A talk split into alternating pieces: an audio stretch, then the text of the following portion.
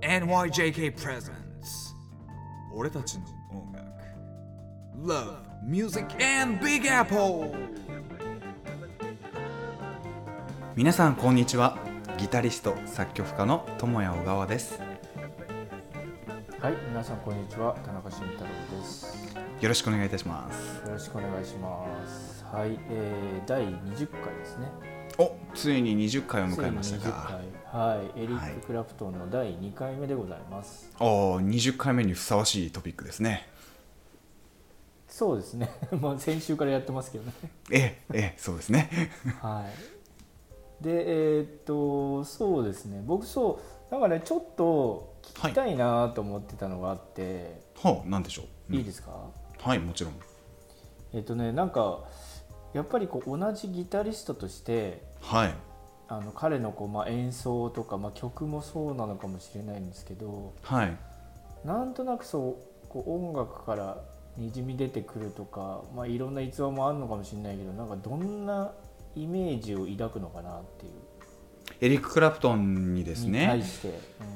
なるほどなるほど。いいですね。なんか例えば僕とかだとこう、まあ、作家とか、はい。まあ、いろんなこうものを書いてる人がいるじゃないですか。でまあ、うんうんうん。記事もそうですけど、うんで読んでてあなんかあきっとこの人こういう書き方するっていうのはこういう人なのかなとかさこうなんうか、ん。なんかイメージする時あるんですよね。なあなるほどなるほど、うんあもしくはこうあなんかこの言葉すごいこう的確だなとか自分自身とこうシンクロするとか、うんうんうんうん。なんかそういうことがまあたまにあるんですけどなんか、はい音というかその同じ楽器をしてる人としてうん。そういう似たようなことを感じるのかなっていうのをちょっとふと思ったんでちょっと質問してみたかったんですけど、ああなるほどなるほど。まあこれはねあくまでまあ個人的な印象ですし実際のそのね、演奏をしている場面やレコーディングの場面で、まあ、どんな風になってるのかっていうのは分からないのであの、あくまで聞いた印象としてですけれども、まあ妄想妄想ですよね。はい。ですけどやっぱりそのまあエリック・クラプトンの演奏を聞いた時っていうのはなんというか絶対的な確信みたいなものを持って弾いているなっていうのを感じるんですよね。なんて言うんでしょうね。それもフレージングもそうですね。もあのもちろん音の選び方使い方もそうですし、うん。それからギターの細かいその音のニュアンスだとか、うん。あのっていうものもそうですしそれからね前回もちょっとお話ありましたけれどもやっぱり音が素晴らしくいいんですよね。うんでそれはもはい同時期のその他のギタリストに比べても、まあ、圧倒的に音がいい。やっぱ綺麗なんですよ。うん、音が太くて抜けが良いしさらにやっぱり綺麗なのでなんというかその特に本人のレコーディングは本人のレコーディングもたくさんあるので本人名義のレコーディングはもう、ね、何十年にもわたるキャリアがあるのでそれよりも例えば60年代70年代のあの他のアーティストのアルバムとかレコーディングでエリック・クラプトンが弾いている時なんかにそれをすごく強く感じるんですよね。うん。もちろんその比較対象としてあの別のギタリストが同時に入ってたりするじゃないですかうん。そうするとそのエリック・クラプトンのやっぱり存在感みたいなものをしっかり感じますし。あ一人だけ？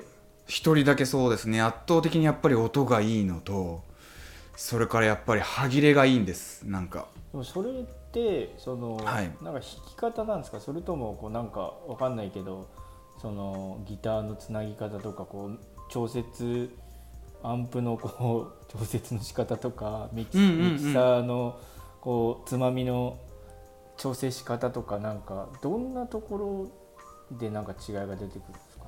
もちろんギターのセッティングも関わってくるとは思いますね。あのーアンプの、えーアンプにもたくさんつまみがありますからね。例えばここをこうひねったら高い音がよく抜けるとか、あのうん。低音がむしろあの上がる下がるだとかそれから、うん。あの歪み方の加減とかもそれによって変わってくるわけですよ。だからそういう部分をあの調整してあのその TPO に合った音を作り出すのがうまかったっていうのは当然あると思うんですよ。うんそれもそうなんですけども例えば何て言うんでしょうね、あのー音をいっぱい詰め込んで弾く早弾きみたいなそのテクニックっていうことだけではなくてなんか一日一日、い一音一音をすごい綺麗に出すあのテクニックっていうものに対しては関してはすごく長けてると思うんですよね。じゃあ弾き方ってことですか？弾き方ですね。これは弾き方の部分だと思いますね。しっかりやっぱりその右手のピッキングもそうですし左手のフィンガリングもそうですけれども、まあ、あのものすごく正確で歯切れがいいっていうのはあると思うんですよ。はい、これ僕そうですね。特にあのよく感じるのはあのえっ、と同じ時代にですねあの割とセッションギタリストとして有名だったジェシー・エド・デイビスっていうギタリストがいるんですよ。ご存知ですかね、うん。ジェシー・エド・デイビスって。いや知らないですね。この方えっ、と音楽ファンの間では結構有名な人でですね例えばジョン・レノンの、はいはい、えーえージョン・レノンが「スタンド・バイ・ミー」をカバーしてますよね。はいはいはいはい。あの「スタンド・バイ・ミー」でギターソロを弾いているのはジェシー・エド・デイビスですし、はい、それからはい。あでも確かにちょっと印象的なギターだよね。そうなんですそうなんです。結構泣きのギターというかうん。あのはしっかり素晴らしいフレーズいろいろ弾いてるんです、うん。であのビートルズ解散後のそれぞれのソロアルバムでポールポールのソロアルバム以外ではジェシー・エド・デイビスしょっちゅう参加してるんですよ。あのジョージ・ハリスンのアルバムにもあの何曲も参加してますし、はい、で結構そのその辺のミュージシャンからはすごく信頼されていたギタリストで。うん。あのものすごくいいギタリストなんですけどその人がソロアルバムをあの出した時に、まあ、ちなみにこのソロアルバムを出した出すのを後押ししたのもエリック・クラプトンなんですけれども、うん。はい、でもちろんエリックがゲストで弾いてるんですよ。うん。うんで、えっと本人そっちのけでですねこれあのジェシー・デイビスっていうアルバムの「えーワシタ・ラブ・チャイルド」っていう曲があるんですけど、この曲でエリック・クラプトンがもう曲の終わりの部分ブイブイブイブイギターソロ弾いてるんですがこれがまたねすごく歯切れが良くて気持ちいいんですね。かっこいいんですよ。性格無比で。これぜひ一度聴いてもらってですね「ワシタ・ラブ・チャイルド」って言ってですねえっとこのジェシラブチャイルド。ワシタって、えー、とジェシード・デイビスっていう人がですねネイティブアメリカンのギタリストなんですね、うん。なのでワシタっていうのは確か、えー、とネイティブアメリカンの長老かなんかの名前だったと思うんですけどもはい。この曲のエンディング部分でエリック・クラプトンが長々ギター弾いてます。これがかっこいいんですよね、これ本本人そっちのけでって言ったよねでもね。本人そっちのけなんです。本人そっちのけで。本当にあの でこれがまた入ってきた時からで存在感がすごいんですわ。音がもう抜けるように綺麗でですね。はいあのかっこいいんです。そういうのいっぱい聴けますよ。た、えー、とジョージ・ハリスンのソロアルバム「All Things Must Pass」っていうアルバムでもエリック・クラプトン弾いてます。これ1曲目のあの「I'd Have You Anytime」っていう曲。あのエリック・クラプトンが渋い、えースライドギターを弾いてるんですけれどもイントロから。こういうのもですね本当にそのスライドバーを使ったギターっていうのはこうあのいろんなコントロールが必要になってくるんですよ。ピッチのコントロールだったりトーンもそうですけども。これがもうその曲の雰囲気に非常によくマッチしたなんというか弾きすぎず、えーかといってあの引っ込みすぎずちょうどいいところにちょうどこういいフレーズが入ってくるっていうですね渋い仕事人のギターを弾いてるんですよね。うん。そうちょっと聞きたいなと思ってたのがうん、例えば、さっき言ったように、まあ、つまみなりなんなりその調整の仕方っていうのが、はい。まあ、上手で音がしうんっかり聞こえるっていうのもあるし、そのうん。演奏の仕方で聞こえるよく聞こえるっていうのもあるんだとしたらなんかあの、はい。クラプトン先生は教えてあげないんですか？周りの人に。ね、周りの人に教えてたかどうかっていうのは微妙なところですけれども、うんただそのエリック・クラプトンとの演奏によってやっぱりいろいろあのスタイルが変わっていったギタリストはいましてやっぱり特に、はい、先ほどからまあ名前も挙げてますけどジョージ・ハリスンは、あのエリック・クラプトンともう本当に大親友というかすごい仲がいいの良かったので。はい。あのーね、前ビートルズのところでもお話ししましたけれども、えージョージ・ハリスンが書いた「ホワイル・マイ・ギター・ジェントリー・ウィープス」にエリック・クラプトンがあの、えー参加していてギターソロ弾いてますけれども、うん。確実にそのセッションの後のジョージのプレーっていうのは変わってます。エリック・クラプトンの影響を強く受けていますね。うん。これは結構その例えばブルーズを中心にしたあの音のフレージングそれからビブラートのかけ方とかもそうですしそれから音の作り方に関してもジョージの音がどんどん太くなっているのがちょっとずつ分かると思います。へはい。まあ、なので教えてたかどうかっていうのは微妙なところですけどね。で前回そのエリック・クラプトンとは別のねあのジミー・ヘンドリックスのお話もしましたけれども。でジミー・ヘンドリックスとエリック・クラプトンもよくセッションしてたみたいなんですよ。へはい、当然2人ともそのブルーズをバックグラウンドに持ったギタリストなので、うん。まあ、意気投合してというか、うん。あのジャムセッションしてたみたいなんですけども逆にそのそういうジャムセッションしてる時にエリック・クラプトンはあのジミー・ヘンドリックスからあのお前はリードギターはギターソロとかはうまいけどあのリズムギターが下手くそだからなんかベーシストかなんかに転向した方がいいってダメ出しされてあのエリック怒っちゃったりしたみたいですよ。あそうなんだ。そうです。へ まあ、まあなかなかジミー様言いますよね。まあまあお互いねあの、うん。ナンバーどっちがナンバーワンかわかんないけど テクニックにおいてはね。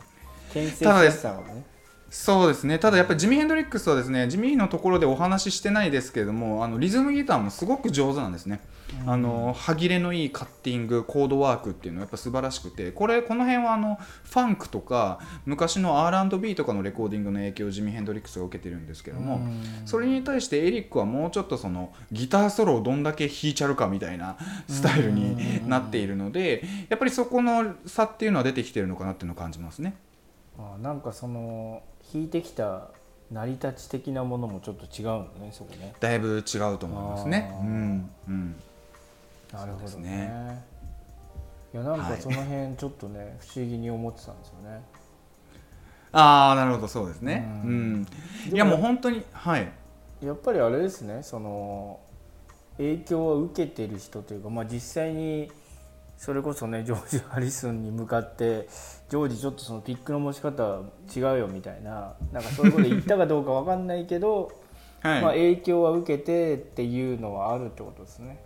影響を受けたってももう間違いなくあると思いますね。うんなるほどね。はいはいそうですね。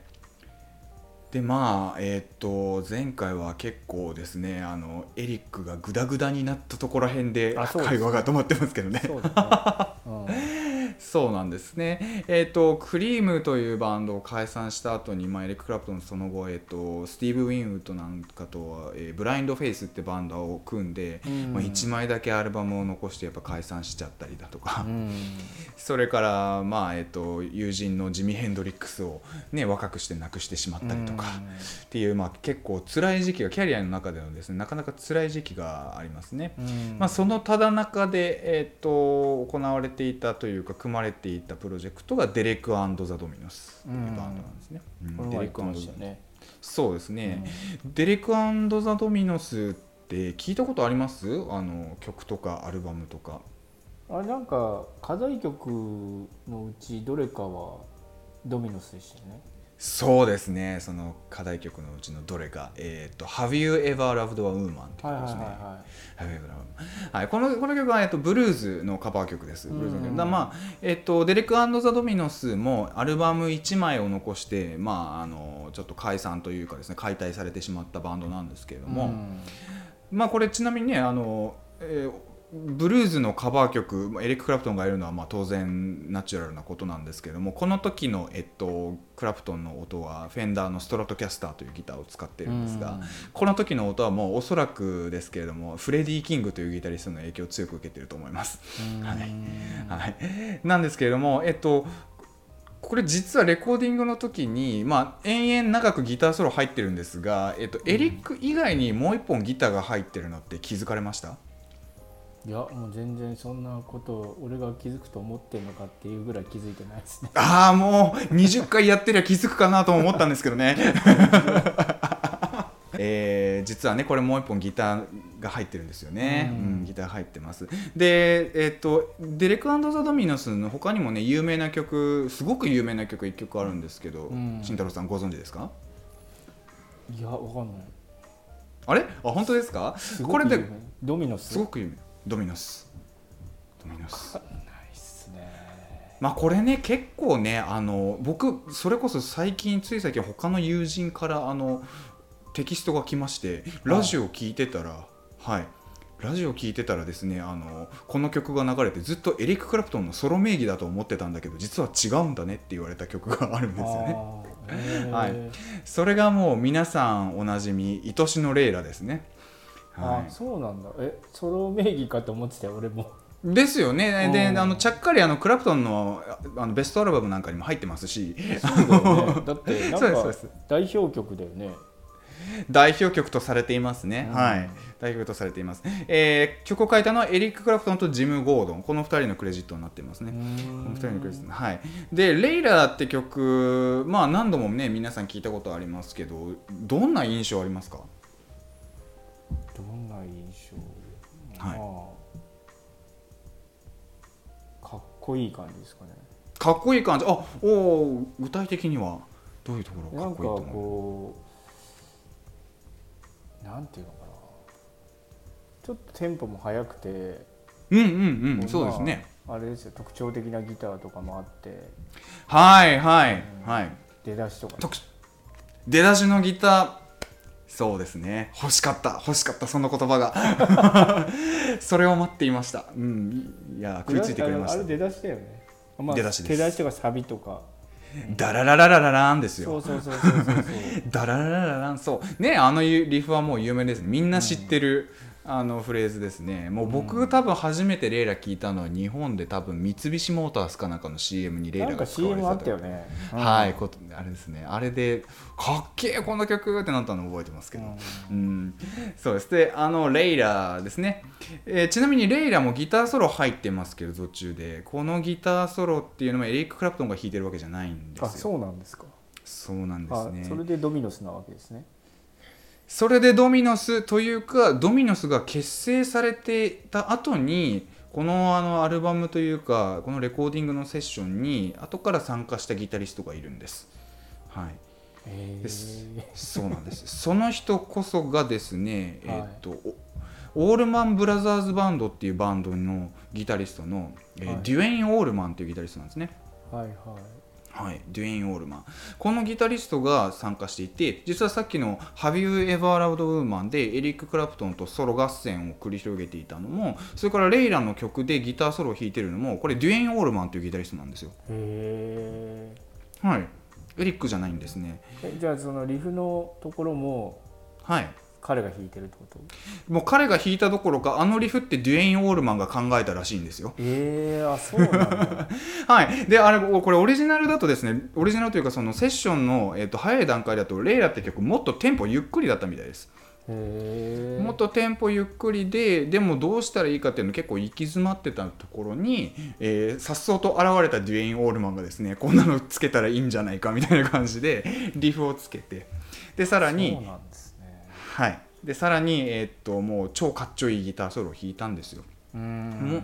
これ実はその「レイラ」っていう曲のギターソロのをよく聴いてほしいんですけど、あの最終的にはめちゃくちゃ高い音までいってます。ふ普通だったらギターが出せない高い音まで弾いてます。へはい、これは何を使ってるかっていうとスライドバーって言ってですね、うん。指にあのガラス製の棒をはめてでうん。これでですねあの弦の上を滑らせることによってあの段階のない音を作ることができるんです。こううん。ウィーンみたいなね、うん。ブルーズのところでちょっとあのうん。やったと思うんですけどこのデュエイン・オールマンっていうのはこのスライドバーの名手で、えっと、ギターのそのフレットがあるよりもさらに高いところまでこのスライドバーを使ってギターソロを弾いたりするんですよね。へでそんなプレーをするですねあのデュエイン・オールマンがもうエリックは好きで好きでしょうがなかったんですよ。えうんもうあのミュ音楽の兄弟だと音楽的な兄弟だっつって、うん。そのデレク・アンド・ザ・ドミノスのレコーディングに入る前からジャムセッションをしたりとかしてもう大親友になっちゃったわけですよ。うん。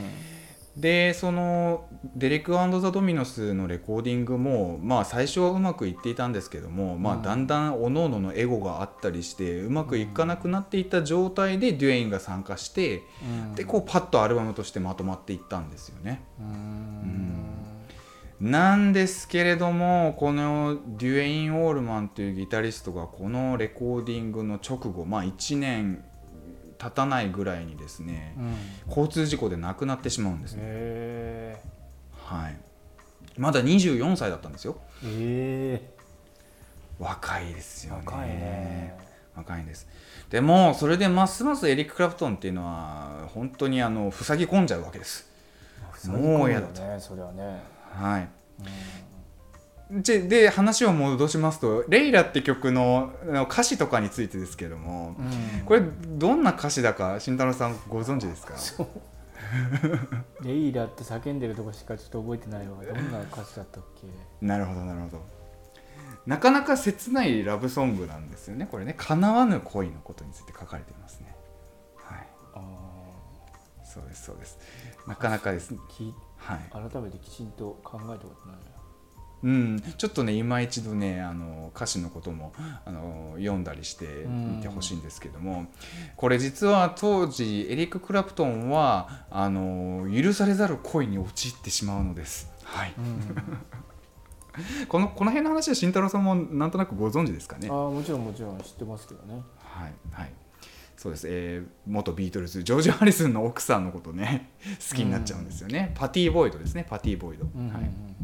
うん、まああまりにやっぱりちょっとジョージとエリックがベタベタしすぎたんでしょうかね。奥さんのことまで好きになっちゃうんですよね。はい。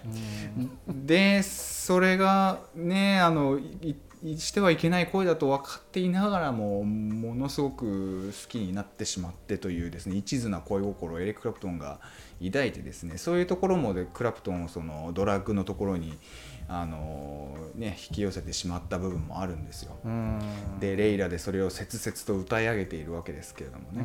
うでそこからですねそのデレク・アンダー・ドミノスのレコーディングをして、まあ、ぼどんどんどんどん心身ともにボロボロになっていっちゃうんですよね。うんうんうん、でそんなボロボロな時にですねえっと、まだその本格的なヘロインの治療に取り掛かるう前なんですけれどもそこに救いの手を差し伸べようとした人がいるんですけど誰だか分かります？いやわかんないえジョージ・ハリソン？そうなんですよまあそうなんですそうなるよねそうです。そうなんです。そうなんです。これね、あのまあ、救本当にね、救いになるかどうかっていうのは分からなかったわけですけど、えっと、ジョージ・ハリスンが、えーコンサート・フォー・バングラデシュっていうね、あのコンバングラデシュコンサートと呼ばれる、まあ、難民救済のためのですねコンサート、まあうん。世界初の大規模なチャリティーコンサートと呼ばれるわけですけども、うん。この時にまあジョージはいろんなミュージシャンを招聘します。で、うん。解散直後で、えー、と恐ろしいほどの法廷でのあの訴訟合戦がありながらも、えービートルズの元メンバーを全員一応コンタクトしてるんですよね、うん。あのここんなことをやるからちょっと参加してくれないかって呼びかけたりですね、で実際にリンゴスターは参加してるわけですし、うん。それからそういう個人的な動向があったりドラッグでボロボロになっていながらもエリック・クラプトンのことも誘い出したわけですよ。うん。でエリック・クラプトンは一応この中で、えー、となんとかですね、えー自分の与えられたことをこなすことはできたんですね。あの、うん。コンサート4番ぐらいです。ボロボロの状態でやりながら。でもその時に本当はあの、まあ、エリック・クラプトンのちょっとコンディションがどうかわからないということで、あのサブでね一応助っ人としてステージに上げられたのがさっき言ったジェシード・デイビスっていうギタリストなんです、うん。はい、バックアップとしてですね ステージに呼ばれてるんですね。うん。で一応エリックはそこで久々にあの、まあ、公の前でのパフォーマンスをこなしたんですけれども、そこから先結局なかなか立ち直れなくてですね、うん。ついに、えっと、2年間ぐらい隠遁生活入っちゃうんですよね。うん。そうなんですそうなんです。でんその間本格的なヘロインの治療に取り組むわけですよ。まあこんなんじゃ良くないっていうことでね。でその後にえっとまた別の人ですね。えっとザ・フーというバンドのピート・タウンゼントうんの呼びかけによってレインボーコンサートっていうのが開かれてこれが本当ねエリック・クラプトンのですね復帰作になったわけですね。うんはい。でもなんかその復帰したぐらいでちょっとお時間がねまた来ちゃいましたね。来ちゃいましたか。来ちゃいましたね。やっとやっと復帰したかところでね。次回復帰後からですね。そうですね、うん。でもまあこの辺のだから当時イギリスにいたあのギタリスト、まあ、アメリカのシーンも含めてですけどもこの辺のロックギタリストとか、まあ、ロックミュージシャンの絆みたいなものを少しでもちょっと感じていただけたらなと思いますね。なんか割とまあビートルズの回からも聞いててもみんな意外と仲いいよね、ジミー・仲いいんです本当にそうだけど、仲いいんです。はい。で割とこうお互いし知ってるというかうん。あの知り合いで会ってはい。なんかご飯食べたかどうかわかんないけどなんかそんな雰囲気をちょっと感じるよね。そうなんですそうなんです、うん。お互い困った時はやっぱり助け合って。でこうやってエリックがさらに復活する時に助け合うのもやっぱり周りのミュージシャンがね手を差し伸べてっていうのはねなかなかかっこいいなと思いますね。ね、うん。うん。いやーなんかちょっとやっぱり結構でもあのまあ今もご存命というか生きてらっしゃるじゃないですかずっと。はい。あのビートルズの、ねメンバーも。あの、まあ、ジョージもそうだしジョンもそうだけどねもう亡くなってたりするけど、うんやっぱ長く生きててその間いろんなことを本当に経験してきてる人なんだろうなっていうのはちょっと改めて思いますよね。そうですね本当に生き字引じゃないですけどロックの歴史そのものだなって思いますよそうだよ。ね。ううんというわけでですねまたじゃあ次続いて、えーレインボーコンサートの後 ぐらいですね次はね。ようやくアイショット・ザ・シェリフの話ができますね。はい、なんか次回までにこれ聞いといた方がいいまあ出た曲はあれですけどあのなんか次の話に行く上で聞いといた方がいいよっていうのなんかあります？あじゃあですね、まあ、もちろん、えっと、デレクザ・ドミノスの、まあ、レイラも聞いてほしいですし、うんそれからデレクザ・ドミノスからですね、えっと、リトル・ウィングっていう曲がありますね。えーリトル・ウィング。それと、えっと、クリームのバッジっていう曲ですね。はいえーと、もう一つはエリック・クラプトンの名義からですね、えーマザーレス・チルドレンっていう曲。OK それが課題曲ということですね。課題曲ですね、はい。はい。でついでにもしよろしければあのジェシェイド・デイビスのアルバムでクラプトンがソロ弾いてるのも なんか聴いていただけたらなと思います。曲は曲は何？わしたわしたラブチャイルドですね。わせちゃないはい。い、はい、わかりました。お願いいたします、じゃあ、えー、と今回は、えーエリック・クラプトンパート2でした。はい。俺たちの音楽